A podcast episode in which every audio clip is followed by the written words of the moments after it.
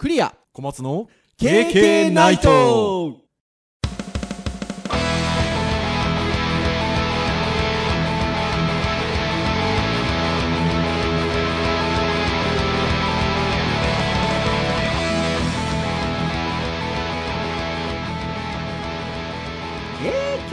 ナイト。はい。ということで第411回の配信でございます。お届けをいたしますのはクリアとはい、小松です。どうぞよろしくお願いいたします。はい、よろしくお願いします。はいということでえー8月最初の配信ということでございますね。早いどんどんどんどん 日が経っていきますね。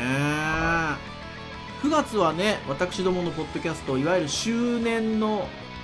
回がやってまいりますのでなんかねもう9月8月ってなってくるともうすぐで丸8周年？9年目？うわ はい。っていう感じにだんだん、はい、なってきてるのかなというところでございますが、はい。そんな411回ということでございますけれども。なんか今周年の話もしましたが前回ね8年目にして8年にして MC のことを ちょっと知ろうみたいなうん。ところで、はい、私の恥ずかしながらインタビュー会ということでお話をしてったんですがなんかやっぱりあのその自分がインタビューに答えているのをまた客観的にリスナーとして聞くことによってああなんか自分ってこういう人なんだなってなんか思うところもあり リアルメタ認知ですね。そうそうリアルメタレンチなんかね 面白かったですよですので小松先生の回もね近いうちにねああ、そうですなんかね。やれるとね、そうそうそう、また小松先生もご自身のメタ認知がね、できるんじゃなかろうかというところで。はい。はい。前回ちょっと、あの、ちらっとなんか、ふわっと自然に、踏み合いが僕出たんですけど、ああ、はい、出まで、した、ね。その中でちょっと、奥田民生さんの話も、名前も、名前も出したんですけど、実はあの、松本中井って、はいはいはいはい。あの、トーク番組があって、僕、あの、実は毎週録画してるぐらい、その番組自体が好きなんですけど、はい。この間そのこのポッドキャスト配信した後のその松本中井がフミヤと民生の対談だったんですよそうそう、僕もそれ見ましたけどあり、ました？そう、これ、倉石先生教えなきゃなと思いやいやいました、ね。もうどどもちろん撮ってますよ いやなんかもうちょっとねあの番組そうなりがちなんですけどもうちょっとそのゲスト2人で喋ってくれるとなと思ったんですけど割とねあの松本さんとひとし松本人志さんと中居君がちょっとねそれぞれに聞いちゃうようなとこも若干ね。あるんでね、ってなりましたが。でもやっぱミュージシャンということで2人とも弾き語りしてくれて。ああ、はーい。いやーなかなかに良かったですねやっぱでもあのお二人ともそうですけどそれぞれにやっぱなんか年を取っても年を取ったなりのかっこよさがうん。単純に見た目っていうことではなくてなんか生き方含めてかっこよさがあってあーなんかやっぱいいなってちょっと見てて思いましたねのね皆さんどどうしたらいいんですかね？セルフインタビューどうやったらいいんですかね？やっぱチャット GPT ですかね？そうですね。なんか質問をね。ねそうそうそう、見てしてもらうとなんかメタ認知ができるんじゃなかろうかなと思いますのではい。ぜひやってみてくださいなというところでございますがまあですので前回は本当はあのこうジャンルのターン的には、えっと、ガハードガジェット界という感じだったんですが、まあ、フリートークの回ということでちょっとお話をしましてじゃあ前回、えー予定だったハードガジェット界の今回ちょっと何を話そうかなっていうところなんですがいよいよこの季節ですよ。季節。小松先生 昨年もあ昨年は同じ時期というかえっとこのいわゆる、えっと、今日取り上げようとしているものが、えっと、リアルタイムでねその時は知らなかったんですよねはい。はいちょっとこのポッドキャスト1年間やっていく中であそんなイベントごとがあんのねっていうのに気づいて ですので、えーその気づいた時にそのイベントごとについてちょっとそのお話をしたことが以前あるんですけどそのイベントごとが毎回この、えー7月の時期まあねもう今日明けて8月ですけど7月の時期に行われているってことを知りまして今日はそれを取り上げたいなということなんですが日本文具大賞。はい。いつでしたっけ？前回取り上げたのうーん、タイトルでなんか上げてるのをちらっと見たんだけど、なんか、あれどこだっけみたいな多感じです、ね。分なんですけど今年の2月16日のはい。387回にあーめでたい文具っていうことでお話をしてるんではいはいはいはい、はい。この時じゃないのかなとはちょっと思ってるんですけどそうですね、おそらく。多分ねそれぐらいだと思います、うん時期的にも。だと思うんですなので、まあ、半年ぐらい前にあこんなのあるんですね小松先生っていう。多分文具大賞以外のところからも取り上げたんじゃないかなと思うんですけど。はい。ね、めでたい文具なんでね。文具について取り上げたのかなと思うんですけど。その時にあ日本文具大賞っていうのがあるんだ。2022年ですね。みたいなところで多分トークをしていて。もうその時に私と小松先生ははたと心に誓ったわけですよ。今年23の時にはそれを取り上げようと なるほど。ちょっとページ見返しましたけど、あ、そうですね。ねそうです。よねサブスクとか、あの、その辺の話といくつか取り上げる中で多分日本文具大賞で取り上げられてる文具がとても魅力的ねでっていうことではい、お話をしたかなというふうに思うんですがその、えっと、2023のグランプリが、えっと、7月の半ばぐらいに発表なされてましてはいですので、えーちょっとねそのグランプリ作品がちょっと一覧で載っているようなページがございますのでそこを参照しつつ、いくつかちょっとね、取り上げて、小松先生とお話をしていこうかなというのが、今日のハードガジェット会でございますよ、皆さん。はい。どうぞよろしくお願いいたします。ということで、えーライフスタイルウィークというウェブサイトの中に、えー日本文具大賞の、まあ、まとめをしているようなページがあるんですよね。はい。はい。多分、あの、このページを運営していらっしゃるところが、その、えっと、イベントごとを多分、いろんな会場でやってることをしてる会社さんなのかな？で、えっと、その一つとして多分日本文具大賞を受け持ってるんですよね、おそらくね、ここがね。まあ、そうですね。おそらくそんな感じだと思いますね。ということで、えっと、まあ、毎回の割とグランプリ作品をまとめて紹介してくださっていて、はい。今年も、えっと、2023のものが、えっと、このページまとめられてますので、えー多分ですね、ライフスタイルウィーク日本文具大賞で検索をするよりも、えー日本文具大賞2023とかで検索いただくと多分、あの、このページだったりとか、このページに類するページにたどり着くことができるかなと思いますので、まあ、ぜひぜひ、あの、今日全部紹介するわけでもないので、ぜひ皆さんもご覧いただくといいかなと思いますが、はい、いくつか紹介していきたいと思います。まず、なんか部門がもともとあって、今までは多分機能部門とデザイン部門みたいな感じだったと思うんですよね。ところがそこに1個部門が増えていて、サステナブル部門っていうのが追加になって、えっと、3つの部門で、えーまあ、文具、魅力的な文具を、えー表彰しようということで、はい、えー紹介がなされているというところなんですが、えそれぞれのちょっと部門の優秀賞っていうんでしょうかね。だから、いくつか複数商品がありますので、ちょっとピックアップしてお話をしていきたいんですけど、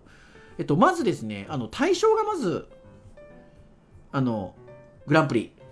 ありまして、多分これサステナブル部門の一つだ、じゃなかろうかなと思うんですけど、はい。はい。ですので、ちょっとこのサステナブル部門の一個であろう対象の商品についてまずはちょっと語りたいなと思うんですが、対象が、ユニって皆さん、リスナーの皆さん分かりますかね？あの、シャープペンシルの芯。はい。昔からありますよね、ユニね。ありますね。はい。ねってましたよ。これ三菱鉛筆かなんかが販売してんのかな？はい。えーなんですけど、シャープペンシルの芯なんで、皆さんイメージできますかね？あの、プラスチックのちょっと細長いケースに芯が入ってて、みたいな感じなんですけど、えっと、そのシャープペンシルの芯の詰め替えパッケージ。湯に詰め替えようっていう商品が実はグランプリなんですよね。サステナブル部門だと思うんですけど、グランプリになっているということで、まあ、要はあの、シャーペンシルのシーンってこのユニに限らず結構あの、プラスチック製で細長い感じで売られているものが皆さんイメージできるんじゃないかなと思うんですけど、まあ、プラスチックですので、まあそれをその都度その都度ね、使い終わった後に捨ててしまうのはもったいないということで、えーそのあの最初に買ったユニの,、えーそのプラスチックのケースは使い回しをしようということで、えっと中身が切れた時にその中身だけを詰め替えるパッケージっていうのが販売になったみたいででそれがなんか4個分？4本分っていうんですか？が、えっと、セットになったような感じのものになってるんですよね。はい。はい。で、その、えっと、4本分がセットになっている、えっと、パッケージが、えー段ボール素材でできているとはい。いうことで、あこれを使うことによって、この段ボール素材もどうなんですかね？ひょっとしたら再生紙とか使ってたりするんですかね？ああ、可能性ありますね。ねえちょっとそこまでは細かく書いてないのでっていう感じなんですけど、はい。まあ、段ボール素材パッケージの詰め替え用の、えーユニを作ることで、えー、元々のユニ本体のプラスチックのケースを捨てずに繰り返し使うことができるということで、まあ、サステナブルですよね、というところで、対象ですね。どう、どうですか？まあ、発想としては、その、洗剤の詰め替えとか、あとその、うんね、シャンプーとかリンスの詰め替えの、えー返信版というかそうですね。ただ返信版なんだけど、なんか普通はね、替え、なんかそのシャンプーとかって、なんか100%というか、詰め替え用のやつって60%か70%ぐらいしか入んなかったりするんですけど、返しに関しては、なんか4倍ぐらい、80本ぐらい入ってるんですかね、わかんないですけど。まあまあまあ、まあそれによって、その、まあ、4回分、だ5分の1に減るっていう計算にはなりますよね。確かに。最初の。いや、まあ、使えば使うほどもっとパーセンテージ下がりますけど。はい。まあ、どうなんでしょうね。あのーいい面としてはやっぱりそういう、ね、二酸化炭素排気ガスっていうところで、まあ、寄与するだろうしう、ん。ね、僕、文吾のところで、あの、実は息子にね、高い、あの、でかいうん。消しゴムを買ったんですよって話をしたことがあるんですけど、うん。あれ未だにまだだあるんですけど、うん。うん。最近あんま使ってるの見てないけど、あら。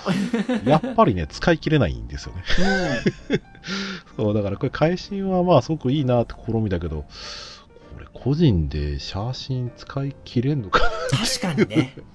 これ、かなりもう子供から大人になるまで結構使えちゃうんじゃない？まあ、使う人にやるかな、そこはね。そうですねあと人はは家族でね、うん。シェアするとかね。みたいなこともね、あるかもしれないしね。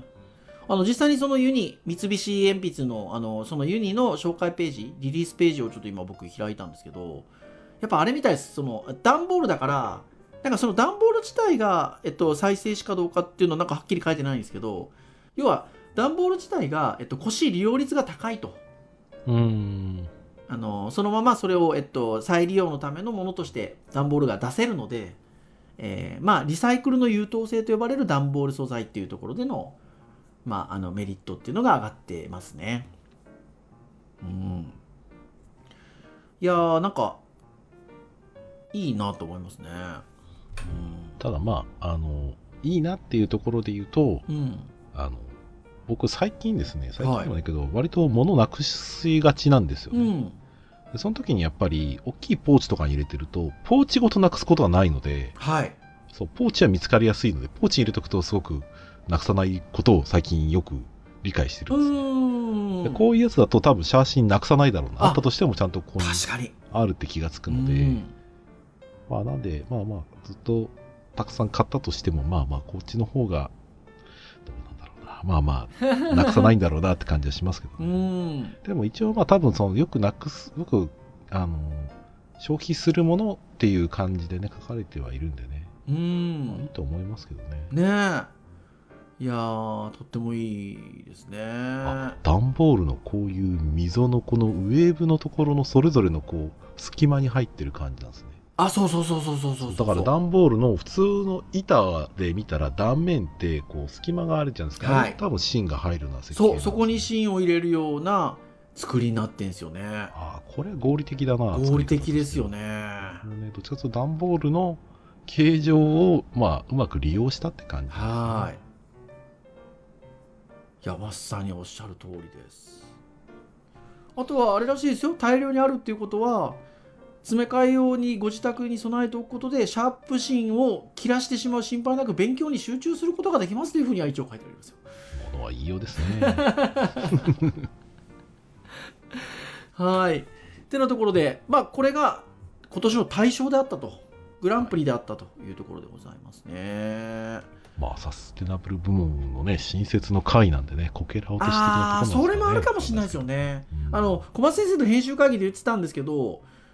今年あの去年とかその前の年に比べるとちょっと地味なんですよ全体的に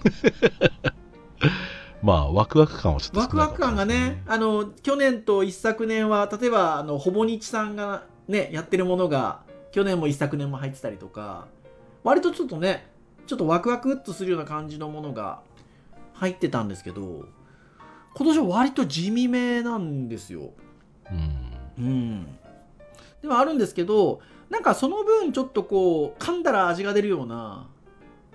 ものは多いかなっていう気もするので、うん。そういう意味ではちょっとじゃあ機能部門のところいくつかありますがその中からちょっと一つ紹介しましょうかね。えっと、機能部門については、えー5つ、えっと、商品がありまして、えー、のりのスポットという商品、えーこれは水習字って呼んでいいのかな？水習字、水習字なんでしょうね。水習字用紙、えージーニアスペンシル、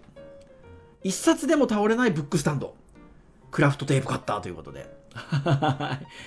5つの、はいえー商品がゆ機能部門の、えー優秀賞ということで、はい、選ばれております。で、そんな中で小松先生と、えー編集会議で、あ、これ面白いねって話になったのが、この水習字用紙。これ、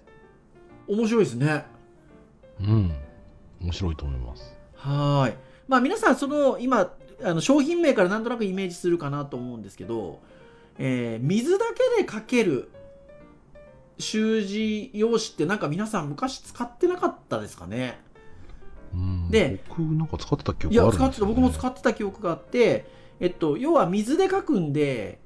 消えるんですよね。乾くとね。乾くと消えるんで、えーまあ何度も、あの、なんていうんでしょうかね。えっと、繰り返し、はい、練習ができるというようなところなんですけど、この水習字用紙の違うところは、従来書けば消える紙と異なり、水で書けて乾いても消えないのが特徴と。うん。これ特許出願中ということです。汚れず準備片付け簡単。水なんで。で加えて作品が残る、えー掲示も可能、えー習字初心者高齢者に向けて開発をしていて消え書いて消える紙との平安を提用し併用を提案しているということで。はいはいはい。ここがねまたねいやなんか素晴らしいなというところですね。そう。で、アマゾンとかでね、うん。こう調べると、うん。あの紙のやつもありますし、なんかそのボードみたいなのも売っててあはいはいはいはいはいはい。水で書いたら、なんか3分から5分ぐらいで消えるみたいうな。ん反復して何回も書けるっていう点で非常にいいし、まあ、汚れないし。う、ん。でただ、なんとなく僕感じたのうは、ん。あーなんか失敗しても緊張感なさそうだなみたいな感じたんですけど、うん。これは言ってしまえば残るので。残りますからね。そうそうそう。水というお手軽感がありつつも失敗したら作品としてはねちょっと見せらんないものになっちゃうので、緊張感あっていいな。いやいいですよね。まあえっと水習字用紙はえっと筆の筆圧がしっかりと確認できると。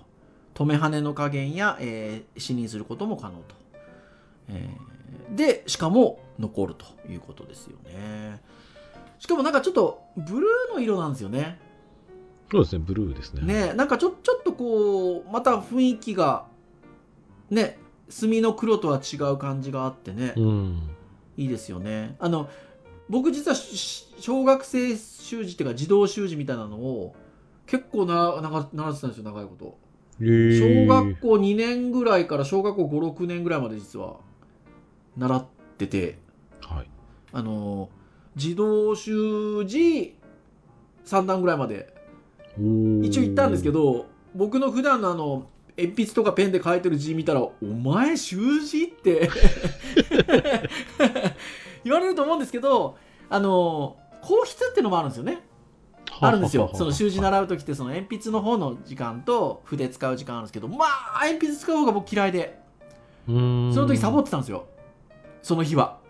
ではい。筆の時は頑張って行ってたんですよ。と意外意外とも書けるんですよ筆の方は。うん。書けるんですけどあのー習字ってあのー僕ら書くの黒墨で墨すって黒で。で先生が赤でこはいはいはいはうい。朱色のやつで書いてくれるんですよ、ね。ほんでだからこのうん青っていうのがとても新鮮でなんか黒でもその朱色でもないブルーでなんかこうシュッて書かれるっていうのがなんか綺麗だなと思いますね実際ちょっと書いてあるやつ並んでるの見るとね、うん。うんそしてやっぱりあのうん書いて消える紙と併用するということで、まあ、繰り返しそっちで練習しつつじゃあスッとね、えっと、一つ残るものを書いていこうかっていうのはいいですね。ううんん、いいと思います。でやっぱり、何よりもやっぱり汚れないっていうのは汚れないっていうね。で僕苦い思い出があって、うんあの習字の時間の時にですね、はい。自分の机の前の席の子のうん。ジャンパーに墨つけちゃったことああるらあらあらあら。うんうん。で墨ってよくよく考えるとその元素に近いものなので、うん落ちないんですよねあ、落ちないですね。うん。それでなんかそのまあ親親御さんに謝りに行ったあら、あら、そんなことあったんですね。はいうん。まあ、ちょっとその時ね俺はやってないってごまかしたけど、ね、苦い苦い思い出ですあら、なんか、いでもい、今振り返るといいよいいいい思い出というか、なんでしょうね。あれですね。まあその時はやっぱちょっと嫌な思い出はではありましたけどうねまあでもそういうのがないっていう世界線はいいなと思いや、ますいいですよね。うん、とってもいいなって思いますね。なんか、でやっぱりその準備に時間がかかるっていうのは、ちょっとね、習字のちょっとこう、やろうかなっていうところの一つ、あの阻害する要素の一つではあるじゃないですか。そうですね、まあ、あの、音、こう、もう僕ぐらいおっさんになると、その墨をする時間を楽しむぐらいのね、感覚はありますけど、ちょっとこうする感じがね、はい、ありますが、まあ多分ね、普通にこうちょっと書いてみたいなと思えばスッと書ける方がやっぱね、うん。入りやすいんだね。で僕ねあれなんですよ。前のそのえっ、とこれも学習漫画だの話の時うにん。「とめはね」っていう番組を、ねはい、止めはね、はい。紹介してて、はいで僕自身は習字とかはやっぱ面白さを感じなかったんですよ、うん当時はうん。だからやっぱあれ読んでからその習字ってその習字とかも書道ですよね、あれはね、うんまあ、奥深いなってところもあるしそのデザイン的な要素を非常に感じるようになったんですよはい。結局その字の配置でその余白の配置をどうこう作っていくかみたいなね、うん。それを一発でバシッて決めていくうん。止めはねっていうところもね、うん。見て。非常にあの漫画でやりたくなりましたよでもやっぱり敷居は高いところも若干あったりはするので、まあ、そういう意味ではちょっとねデザインをやってちょっと習字とか書道とかで面白そうだなと思う人はね、まあ、ちょっとこれ使ってみたらいいと思うし、もしくはそのなんかムービーとかでうちの学校の子たちは撮ったりするのでなんかそういうムービーを撮る題材とかでもなんか使えそうな感じがすごいするんですよね。しかも青だとしたら割と抜けるんじゃないかなと確かに。本当ですね。黒黒とは違う役割ができそうだな。うん。確かに確かに。ああ面白いですね。うん。ということでまあこれ機能部門ということでまさにねそうですね。機能部門ということで。面白い、えっと、製品かなというふうに思いますのでぜひ皆さんなんかお目にかかる機会とかお手お手にする機会があれば使ってみてもらえるといいかなというところでございましょうか。はい。そして、えーデザイン部門についても、え5つかな、はい、5つ紹介がありまして、えーマス目付箋かけた。えっとマイファーシリーズでいいのかな。コレクションスタンド L デコレーションポーチミニ。そして読書ノートそして人間工学電卓。そしてテリューザマット A5 ということで A5 かもしれませんが。はい。えーという5つの製品が、えーデザイン部門ということで、はい。えー優秀賞を取っているんですけれどもこの中で編集会議で私と小松先生が注目したのが読書ノート。これコクヨ工業滋賀って書いてあるんでコクヨさんもいろいろなんかあれなのですかねひょっとしたら。うん。ちょっとこうそうですなんでしょうね。関連会社ね。関連会社的なところで分かれてるんですかね。はい、ということで読書ノートっていうこういわゆる読書感想文を書くのに特化したノートっていうのを、えーまあ、商品化しているというところなんですけれどもこれがいいですよねうん、これいいなと思いますね。これとってもいいんですよね本を読むことがもっと楽しくなるノートということでえーなんかね読書好きの従業員の方があの書きやすいノートをっていうことで企画したんですってもともと。うん。で、まあ、読んだ本の記録が積み重なり知識が増えるのはもちろん本を読むことを楽しみ気持ちを高めるノートになっているということで、えー一冊のその読書ノートに、えー30冊分の感想が書けるような、えっと、ページが用意されてるんですよね。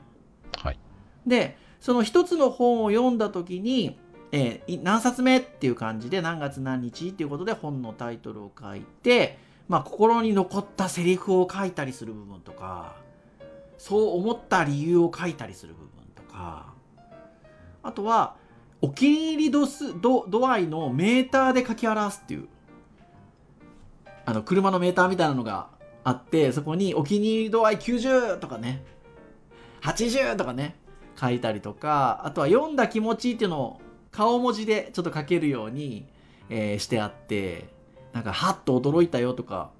あのもうとっても楽しかったよとかですね。いろんなこう顔文字が読んだ後の気持ちがこう描けるようになってて。っていうのがえっとまあ一つのページ一つの本を読んだ時に書けるページになっていてこれを30冊分書くページがあると。でさらにまあこれ表紙の裏ぐらいなの裏表紙ですね。表紙裏ですね。表紙裏にえっとずっとそのマップみたいな感じで1冊目2冊目3冊目っていうことで、えーシールを貼ることができるようになってるんですよ。はいはいはいはいはい。でそれが 1, 冊目2冊目3冊目って30冊分ぐらいずっとシール貼るとこがあるので最終的に30冊目のところまで行ったらゴールみたいな感じで あのこのあの読書ノートの30冊分の読書感想を、えー埋めていきましょうみたいなモチベーションですよねなんかだからゲーミフィケーション的な要素がねうん。ここには入ってますね。そして30冊読んだところで、えーお気に入りベスト3ということで、1、2、3位みたいな王冠がついた記入欄があって、また最後の振り返りでね、30冊読んだ後に、これが1位かな、2位かな、3位かなみたいなね、書いていくことができるということで、もうゴールまでのやる気アップにつながるという感じですね。とてもいいですね。うん まあ、あのー小学校の時に僕は夏休みの読書感想の宿題を出さなかった男なので、で、今はその仕事を通したりとかね、ネットで文字を書くっていうところを通して、文字は書けるようになったし、うん。あの文章も書けるようになって。う、ん。で、今その、読書感想文書けって言われたら、意図がわかるんですよ。うん。読書感想文とは何か。はい。ね、その本を読んで、まあ、どういったことを感じたかとか、うん。どういったことがこう自分にとって得られたか変わったかみたいなね、そういったことって今だったらわかるんですよ。はいでもそれがやっぱりない子たちに、その読書感想文、特にうちのね、息子なんかやっぱり読書感想文あんま得意じゃないので、ん。話すんですけど、やっぱうんなかなかその、文章を書くのって難しいんだなとすごく感じますと。うん。でその時にやっぱりこう、じゃあね、そこのね、なんかメモとして、その、どういったことが書かれてるかっていうのを部分的に書き出してごらんと、うん。そういったものをこうつなげていくとできたりするからって話とかはね、したりするんですけど、その、僕、普段ね、あの大学とかでも KJ 法とかを使って、そのはい。はい付箋をね、使ってアイデア出そうみたいなことを、まあ、たまにやったりしますけど、はい。まあその時にやっぱりイメージとしては、頭の中の、いわゆるその記憶領域っていうところって、記憶する領域としては優秀なんだけど、はい。何かものを考えてつなげる力は非常に弱いなって感じているんですね。ん。それをこういったところにまず可視化する、そういったその何かね、良かったことだったりとか、感想だったり、感想につながるような何かそのセリフだったりとか、まず自分がどうであるかっていうのが、その脳の一部がこう可視化されて、はい。それがあるから、読書感想文とかにつながることが書けると思うんですよ、うん。まあいわゆるアクティブラーニングとかでいうところのその、なんだろうな、対話というか、うん。そういうノートとの対話みたいなところが非常にこのツールとしては優秀だなと思いますし、はいはいはいはい。まあさっきのね、ゲーミフィケーションのところで書く動機がやっぱり生まれるようなものを作るっていうのもいいし、うん。まあなかなかね、あの多分読書好きの子はより好きになるだろうし、うん。読書苦手な子に関しては最初の動機づけをする、うんうん。なんかトレーニング用にはいいかなって感じいや本当そうですすね。でこれノートなんでお値段もね税込みで165円うん。みたいですねでもなので、小学校1、2年生とかのね、授業とかでちょっと使ってほしいな。本当そうですね。ね とってもいい製品だなと思いますね。はい。というところで、まあ、これはデザイン部門ということで、えー選ばれているものの一つということで。なんかねデザイン部門ってそう考えるとなんていうのかな。えっとまあいわゆる見た目のデザインっていうこともありますしまあ可愛いんですよねこのまた読書ノートのデザインがね、うん。見た目のデザインもそうなんですけど。なんかさっきの機能部門の機能とは違うそのこのこのこのノートの使い方っていうんですかね。そこのデザインですよね。そうですね。ね。そこがとってもいいですよね。うん今僕の頭の中では大学生にこう楽しくなるような事例し事例シートを作るってなんかできないかなと思ねったけど、そうそうそうそうそうなかなか難しいなと思って、ねそこはそれでね、うんでもなんかヒントはありそうですね。うん、ありそうだなっていうふうに思いますね。はい、てなところです。そしてあのサステナブル部門の優秀賞も、えっと、紹介になってるんですけど、ここあの4つだけ上がってるんですよ。で、先ほど言った通りデザイン部門、機能部門5つ上がってるので、多分さっきの対象が1個対象に上がってるから、うん。残りの4つが紹介されてるんだと思うんですけど、サステナブル部門は、えっと、服の鉛筆ということで、はい、えーあとはコングレスケース、えーあとは断裁くずを出さない付箋、えー書きやすいルーズリーフ紙パッケージということで。やっぱサステナブルはどっちかというとちょっとねあの地球に優しいというところでの製品が多いのでなんか機能的なものだったりデザイン的なものがすごく特徴があるっていうことではないんですけど、まあ、再利用であったりとか、えっと、そのあたりをうまく活用した製品が並んでるかなというところでございますのでぜひ皆さん、あのあどんな製品なのかなっていうのがある場合にはちょっとこの今年の日本文具大賞2023のあの情報があるページをですねちょっと見ていただけるといいんじゃなかろうかなというふうに思います。はい。以上といたしましょうかねはい。はい、KK ナイトは毎週木曜日に配信をいたしております。公式サイトアクセスをしていただきますとですね、えーサイト上で聞いていただくことができます。プレイヤーがありますので聞いていただけますので、えー気軽に聞いていただければというところでございます。ただ、えー Spotify などの購読登録サービスで、え登録をしますとですね、配信されるや否やですね、え皆さんの端末にぎゅーっとデータいったりとかですね、え聞きやすく聞いていただきたりできますので、はい、えーぜひながら聞きでも結構でございますので、興味のあるものから聞いていただけると、経験大変喜びますということでございます。では、以上といたしましょうかね。お届けをいたしましたのは、クリアと、はい、小松でした。それでは次回412回の配信でお会いいたしましょう。皆さん、さようなら。さよなら。